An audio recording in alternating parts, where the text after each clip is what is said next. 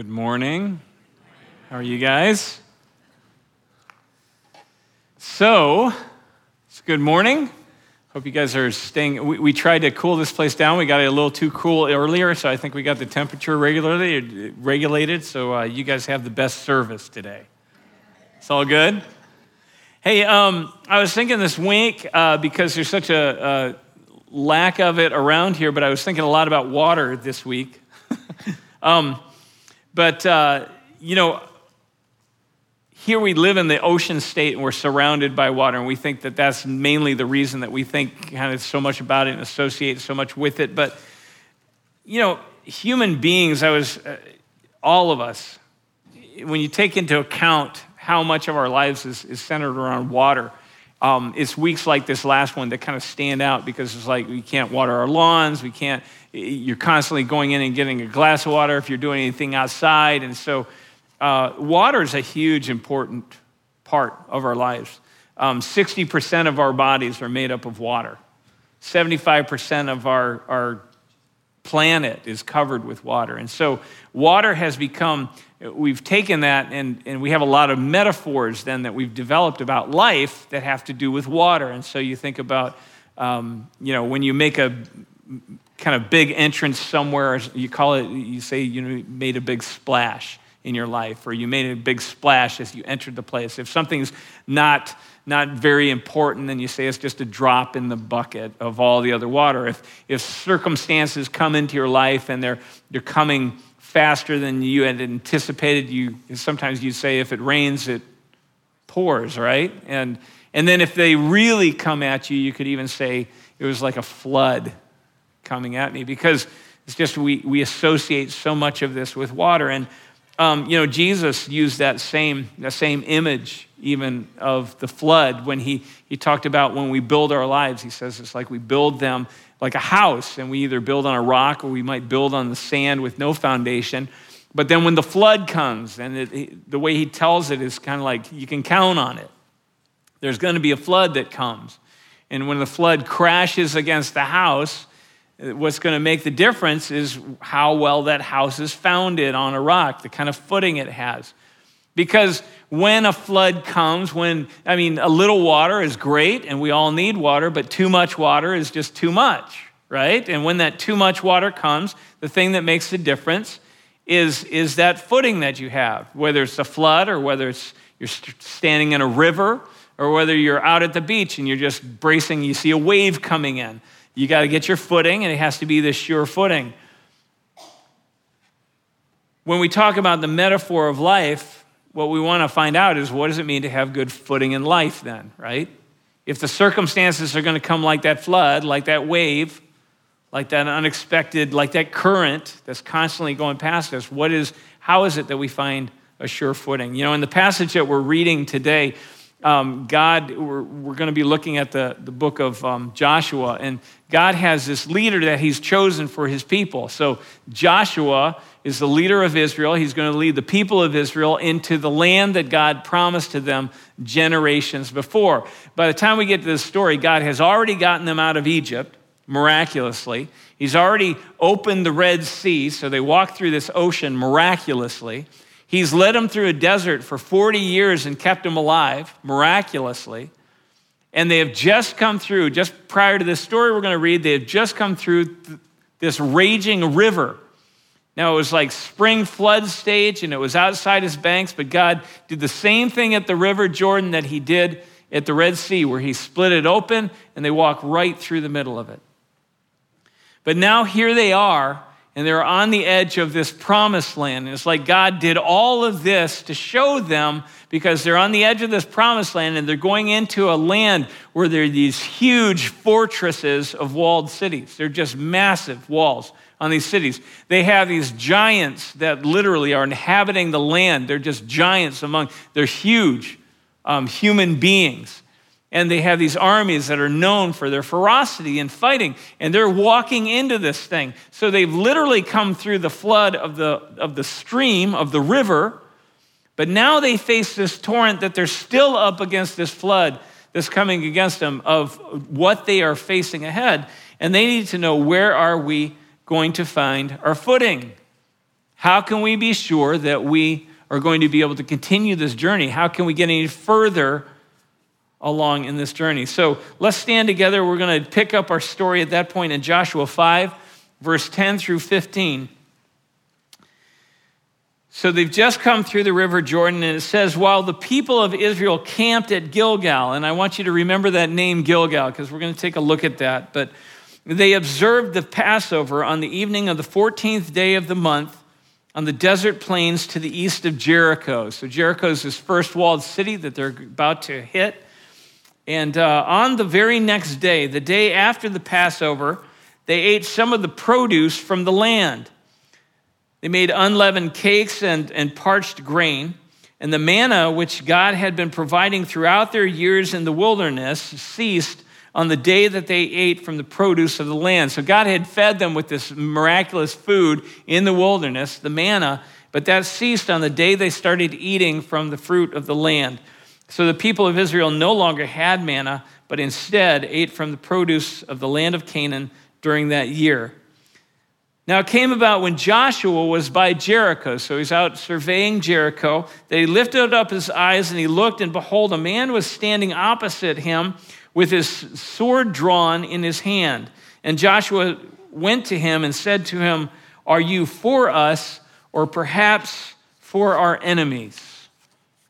And the man said, Not at all, for I am here as the captain of the armies of the Lord. And Joshua fell on his face to the earth and bowed down and said to him, What then has my Lord to say to his servant? And the captain of the Lord's army said to Joshua, Remove your sandals from your feet, for the place where you are standing is holy. And Joshua did so. So here's God assuring Joshua that if there was going to be someone who was going to provide that foothold that Joshua would need, in that raging torrent of what they were about to face, it was him. That God was going to be with them. And that's a promise that he gives us. He gives us as his people. I think it's funny that God literally told Joshua, Take your shoes off, kind of like he's saying, These aren't going to help you as much as I am. So take the shoes off, kind of get rid of all that stuff you've been thinking that you could count on and trust in I'm the one you need to rely on here. You're over your head. And that's, that's life, isn't it?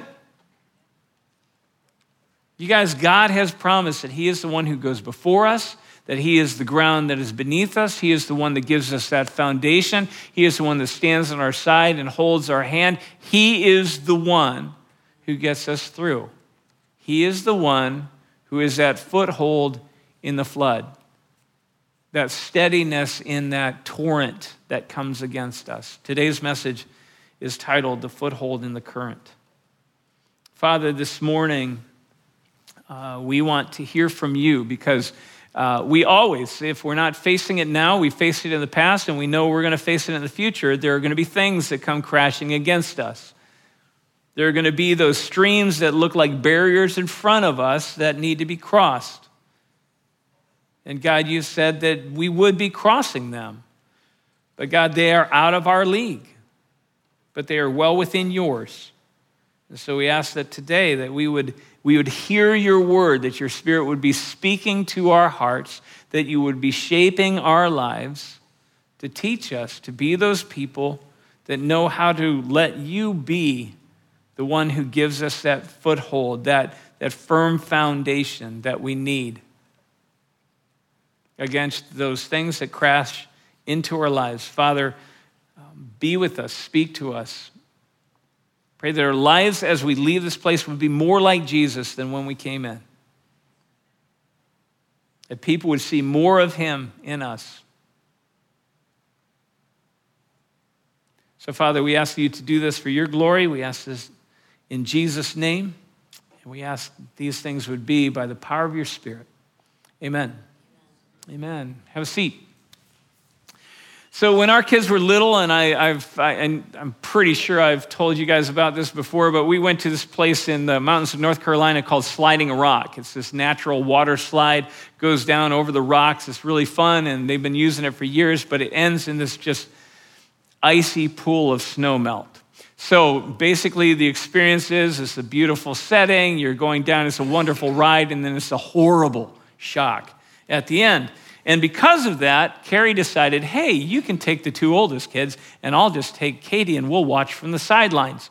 Um, so I did. I got in there and we went down there, and it was everything we expected. We, were, we had you know, beautiful surroundings. We went down, had a great time until you hit the end of the water. Carrie said my face looked like I had been shot. So, um, but we got out of there. We decided that was probably enough. Went on uh, with life. It was a great. It was a great day. It was fun experience. Um, one of the things though that stood out in that, uh, and it actually, I had been there as a child with my family earlier, you know, in my life, and then it was fun to bring my kids there. But one of the things that stood out, and when it, it kind of jumped out at me as an adult with my kids, I remembered it had struck me as a kid as well. And it was just the water going over those rocks and how much force it had, how much power there was, because there was only like an inch of water coming over, especially around the edges that was coming over those rocks. And yet, you had to be careful, not just because the rocks were slippery, but because of just the force that was coming at you, that your, your feet didn't get swept out from under you. So I'm having to watch our kids as they're down there to make sure that they are, are, they are safe. And so, you think about that. I mean, just an inch of water or so coming over those. And how far do you have to kind of bring that up before it becomes just impossible, right? Is it up to your up to your ankles? Is it up to your shins? Is it up to your knees? Is it you know up to your chest? How much can you take before you cannot uh, you can't withstand it? And it ends up that it only takes about six inches of water it's about, you know, somewhere up your shin that all of a sudden is going to be so much flowing that you're not going to be able to actually uh, stand against it.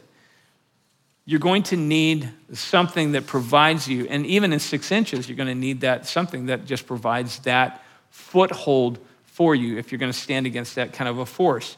You know, we look at water and we think it's so important to us, it's refreshing, it's all those positive things. You have a pool of water, it's fun to, you know, refresh yourself and swim in. But um, water has this side of it that it can be deadly, it can be destructive. We've seen that, you know, this last month we have seen, we have seen more major floods in more just diverse, crazy places, not just in the United States, just this month, but throughout the world. Because water has that side. And, and if you are going to be kind of stepping into that, you need to make sure that you have that kind of foothold, that kind of foundation that allows you to stand against it. Joshua and the people of Israel, they had come on the other side of the Jordan. They had arrived at kind of the gate of the, of the promised land, and it was early spring. It was late March, early April. It was the time that they would typically celebrate Passover, is when they had left Egypt. So they're coming about the same time that they had left Egypt. But because of that, this river, the Jordan that flows between the Sea of Galilee and the Dead Sea, it is just swollen with water. It's outside of its banks. It, it had all the water that had poured down into it from the rainy season, plus the snow that was starting to melt off of the hills and off of the mountains. And so there was a lot of water flowing down. They look at that and they know we cannot possibly get across this until probably midsummer. You know, we can't get across with our families, with our uh, belongings, with all that we have. We can't get across this. But God told them, He said, You're going to be crossing this in a few days.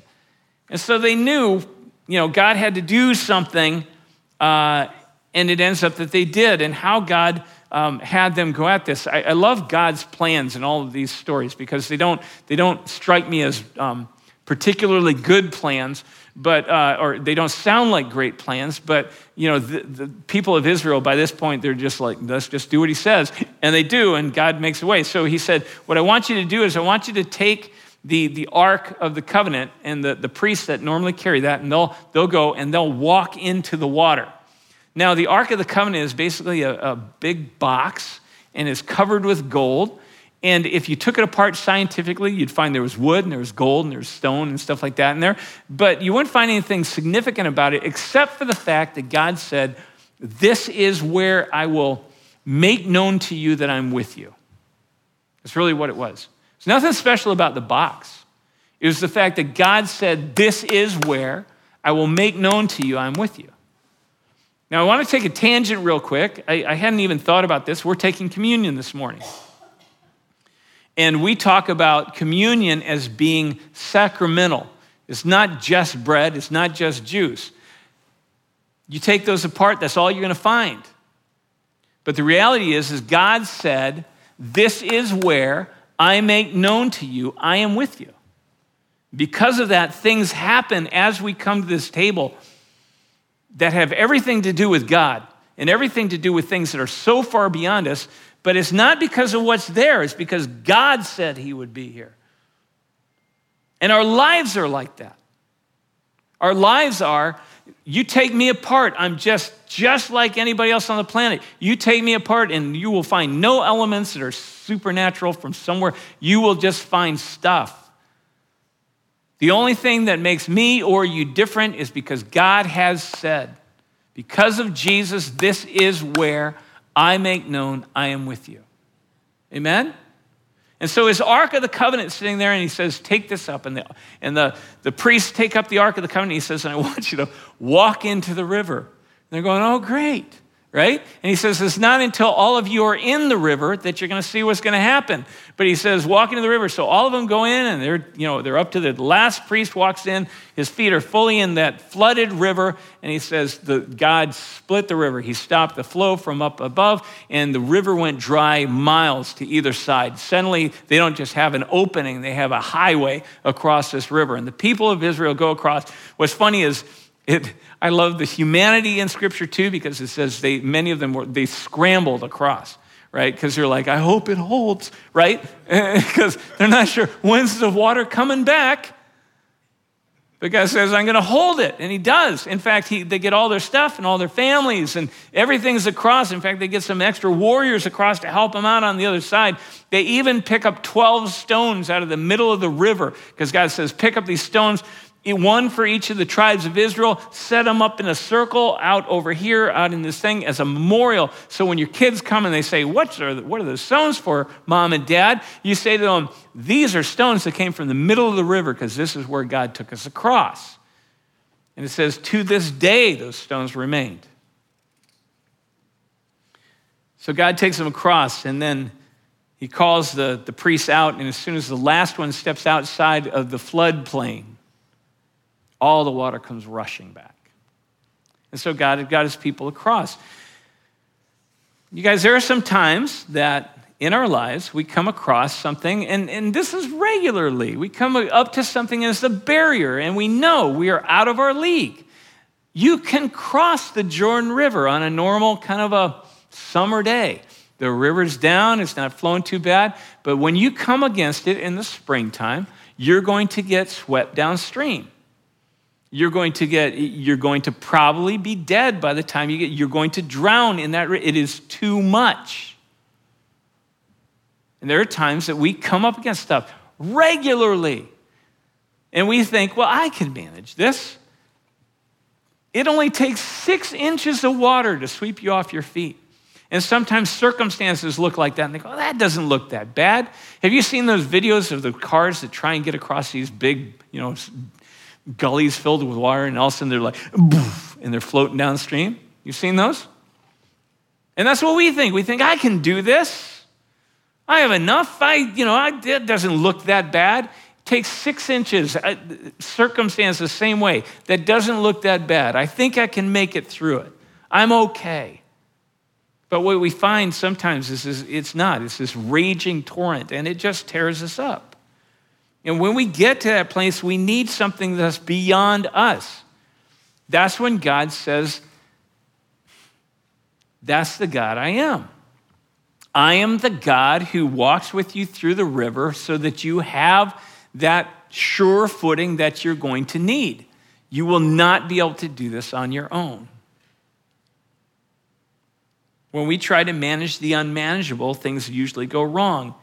God says, if if you will trust me, He is the God that can, He can part an ocean, He can stop a roaring river. He is the one that can, that can neutralize, make powerless those forces that come up against us that regularly just like an army, almost array themselves against us in our lives. He's the one. Now,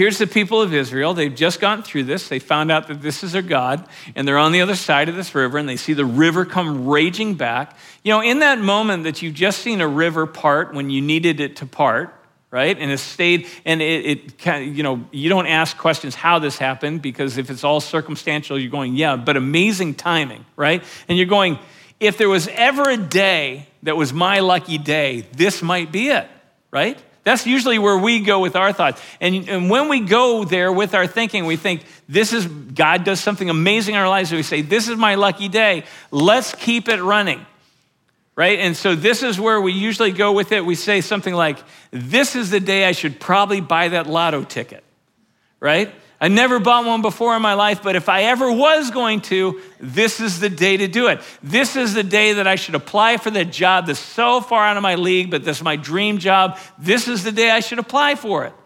Kind of like luck or something kind of just falls on you and you just run to you run with it until it runs out. And we say uh, this for the Israelites, we're going, if there was ever a day to go up against Jericho, this would be the one. You've just walked through a river. You know, strike while the iron's hot, keep going while you can. But that's not what they do, is it? They get to this other side of the river and instead they stop. And they don't just stop for a little bit, they don't just catch their breath, they stop for days.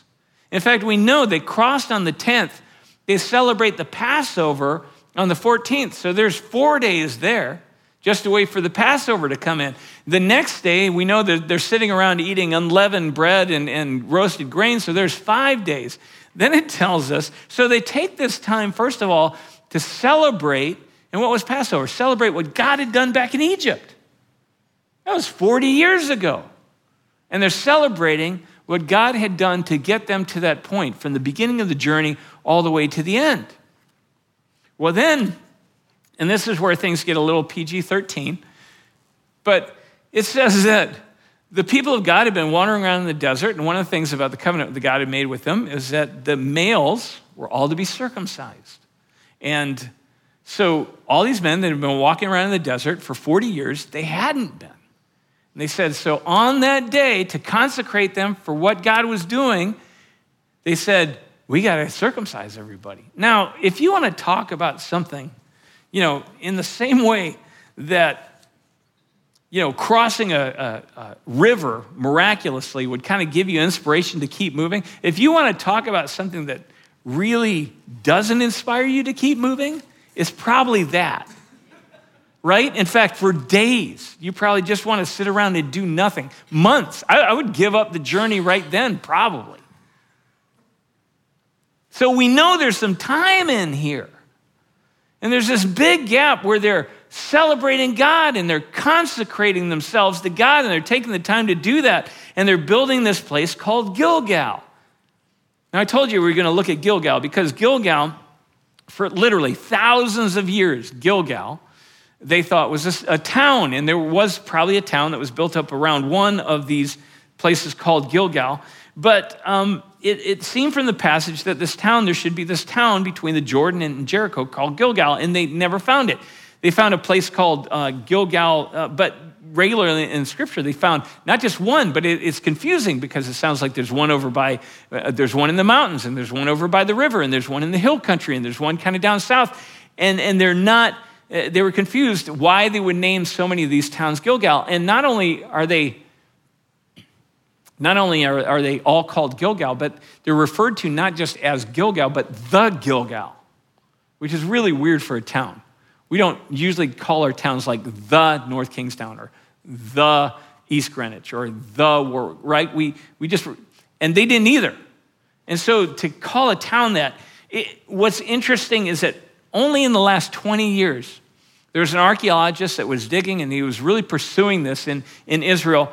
Uh, and only in the last 20 years, they have come to understand that Gilgal is not a town, it's actually a structure. It's a structure that was set up, and it's, it's somewhat, it's not temporary because they've actually lasted to this day, but it wasn't so much a town as a meeting place. And it was called the Gilgal. And so they would meet at the Gilgal, and the Gilgal was set up in this place where they camped. It was set up later upstream to commemorate this place, and those 12 stones were moved up there as kind of a, uh, a um, long term kind of setting for this. It was set up in the mountains where they, they uh, at this altar on Mount, uh, Mount Ebal, that where they consecrated themselves and, and recommitted their kind of reconsecrated themselves to the covenant that they had made with God. It's where they confirmed their kings. Later on in their history, it's where prophets like Elijah and Elisha would do ministry out of this place and these places called the Gilgal. So we go, well, what, what, is the, what is this place called the Gilgal? Well, a Gilgal was this large enclosure. It had double rock walls around it. It was, it was large. It had room for an altar. It had room for a tabernacle. Sometimes it would have room for this like structure where people would live that would serve in those places. It had a, a large meeting space in it. And when, I, when I'm saying large, I mean about the size of like two to three football fields put together. Large structures where they would meet. And what's every one of them, every one of them, they found, because they, as archaeologists dug over the last 40 years, they found uh, probably a half dozen or so of these around Israel. All of them coming from the time period when Joshua and the people of Israel would have been going around conquering the promised land. All of them in Israel, all of them west of the Jordan River, and all of them shaped in the form of, the right, of a right sandal print, like a right footprint, huge footprints in which they would meet. And this is one of the places where they set up this Gilgal that was set up just outside of Jericho, is where they set up this ring of stones to remind them of all that God had done at that place. Almost as if, as they are going through the land of Canaan, they're saying, you know what? It's not just our footprints that are left on the sand here but the very footprints of our God. Too big to be us. The footprints of God are left on this land. And they, they've, they've remained to this day. They have uncovered multiple Gilgals throughout, uh, throughout Israel. It was in these Gilgals and in the early days, this is where, um, before there was a temple, they would regularly, they'd come for worship. They would celebrate feasts like the Passover. It was in these Gilgals that they would come together and they would worship and they would seek God. It was in these places that they would consecrate themselves. It was in these, these places they'd make up battle plans. You know, I was telling you, I love these battle plans that God comes up with. It was in this Gilgal that Joshua sought God and he said, What are we supposed to do? And God gave him this, this plan of, okay, what I want you to do Tell me about this battle plan to take out this walled city, this fortress. He says, I want everybody to go down there, walk around it once, don't say anything, and go home. Second day, you go down there, everybody, don't say anything, walk around it, and go home. Do that for seven days. Seventh day, this is where things change up. This is where, you know, you're going to see the walls fall and everything. Walk around it seven times, don't say anything. At the end of it, just shout real loud, blow all the horns, the walls will fall down, and you get the city. I'm going, what military design book did that come out of, right? Who comes up with that plan to take out a walled city? But this is where God says and shows them, you know what? You're over your head. It's not going to be you. It's not going to be you doing your best to take out this city. This is either going to be about me or it's not going to happen. They say, okay, we'll go with your plan. This is where Joshua, when he meets this, this, this angel, this being, and, and he says, he finds out he's the captain of the Lord's army, he says, okay, then tell me what we need to do. Because this isn't about our footprints on the sand. This is about your footprints. That's why we make these Gilgals. To, remember, to remind us, to remind others. But that's a Gilgal. And the question is for us is, you know, we have stuff like that, right? We have those circumstances. We have those rivers. We have those floods. We have those things that we face. We have those walled cities that we're trying to take down that seem to be fortresses in our lives, those habits, those, those things that just won't lose their grip on us. And we say, how do we take these things out? And God says, it's not going to be you, right? It's going to be me. So, so don't go rushing in as if somehow, you know, in your last greatest victory, that gave you the, the, you know, the spiritual whatever or the luck to go down and take out everything else that you're hoping for. Take the time. Set up the Gilgal. Set up that place. What is that place in your life? Where is that place? When is that place that you go to meet with God? That you have set up a time and a space where you just listen, where you just worship, where you just consecrate yourself to Him. Where's that place in your life that if people were looking at it, they, they find no, no reason for it aside from the fact that it shows that the footprint of God is in you?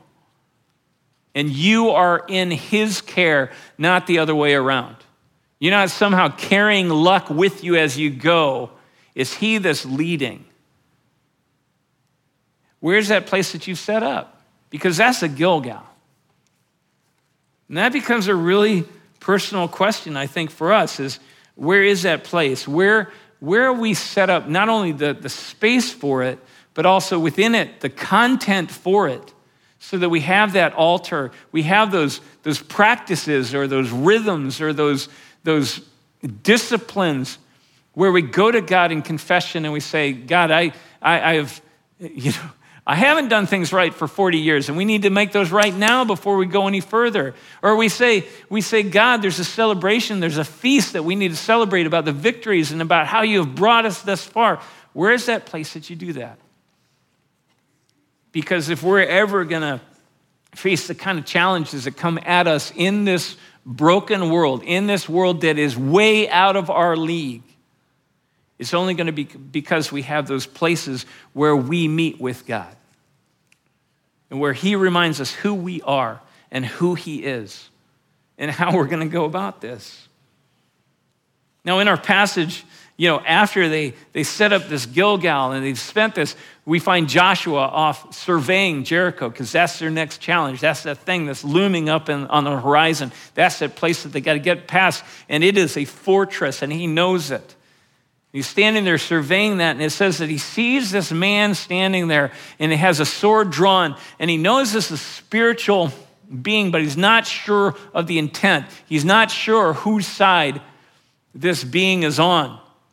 And so he says, Are you, are you for us, or maybe are you for our enemies, our adversaries? Our, God, is this a sign to show us that you're with us? Or is this a sign to show us what we're coming up against? And uh, upon hearing that, this being, this, you know, and there's been debate about who this is. You know, Cheryl talked about that, in, in Pastor Cheryl talked about that in her um, sermon too. This being, is this a, you know, Jesus showing up before he, you know, he actually was born, kind of a pre incarnate Jesus? Is this an angel, uh, you know, some archangel of some sort? Is this what's known as the angel of the Lord, where the Lord shows up kind of, I don't know. I don't know. But it's this being who, when, when Joshua says, Are you for us? Are you, there's enough, you know, just that Joshua doesn't understand what this is about. And he asks, and uh, he says, Are you, or maybe, are you for our enemy? And it's like the angel, that's being, uh, laughs and says, No, no, for your enemies. Come on. says, I come here now as the captain of the Lord's armies. And when he says that, Joshua does an interesting thing because he falls down on the ground with his face to the ground and bows before him, and he says, Then what do you have to say to me? What he recognized at that point was if this is the captain of the Lord's armies, I may be the commander of the Lord's people right now, which is part of the Lord's armies. But if this is the heavenly captain of the Lord's armies, I need to know what the plan is. I'm not rushing ahead of him. Because either we're not going to win this thing if we're not together on this. And this, obviously, this, this being has an understanding of what God wants us to be doing. So, what should I be doing? He bows down and he asks, and, and that's where they believe that the, the angel this, this commander of the Lord's army lays out for Joshua this battle, battle plan that, that then he takes back and he lets the others know about. Um, But then he says something else. He says, you know, take off your shoes because now this is holy ground. You know, isn't that the kind of thing that we would love to have happen in our lives?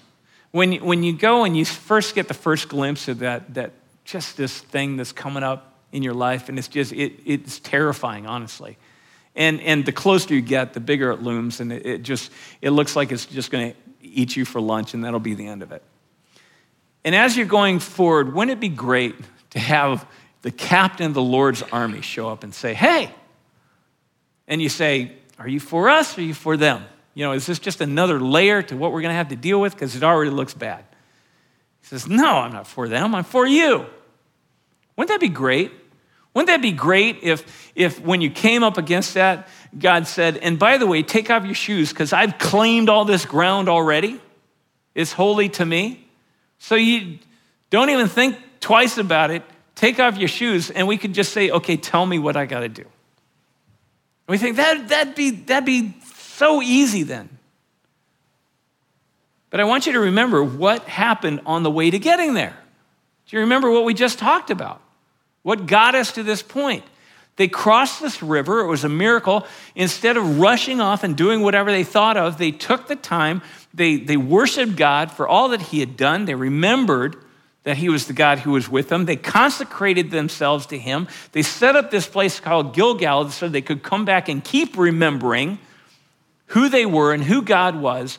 And then they go out. And that's when the captain of the Lord's army meets them. Now, what made that possible? He says, I am now here. I am here now because, as the captain of the Lord's army. Now, why now? Because of all that had transpired before that. Many times we don't meet the captain of the Lord's army. We don't sense the presence of God going with us into circumstances or situations that are just beyond belief challenging to us.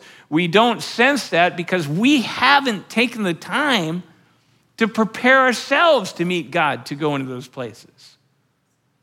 We think we got to just, man, there's so much to get done to get ready for this thing. I just got to work, work, work so I can even possibly, instead of saying, our best preparation is to make sure that we have our best ally who's with us because he's the one who provides the foothold in the storm, not us. We're out of our league. The Captain of the Lord's army was there because of everything that had gone before. So again, I ask the question what have we done? What have you done? What have I done to set up that space? How critical is that? If we're going to, God wants to show himself in our lives. God wants to show that it's not just us by himself. God wants to leave footprints of his presence all over this all over this world through our lives. And how does he do that? He does that through us. But it's through us when we've prepared for it, when we've actually taken the time to be with God and say, God, I got to know your plan. And then we go out and we find God to be faithful. We find out that He's there.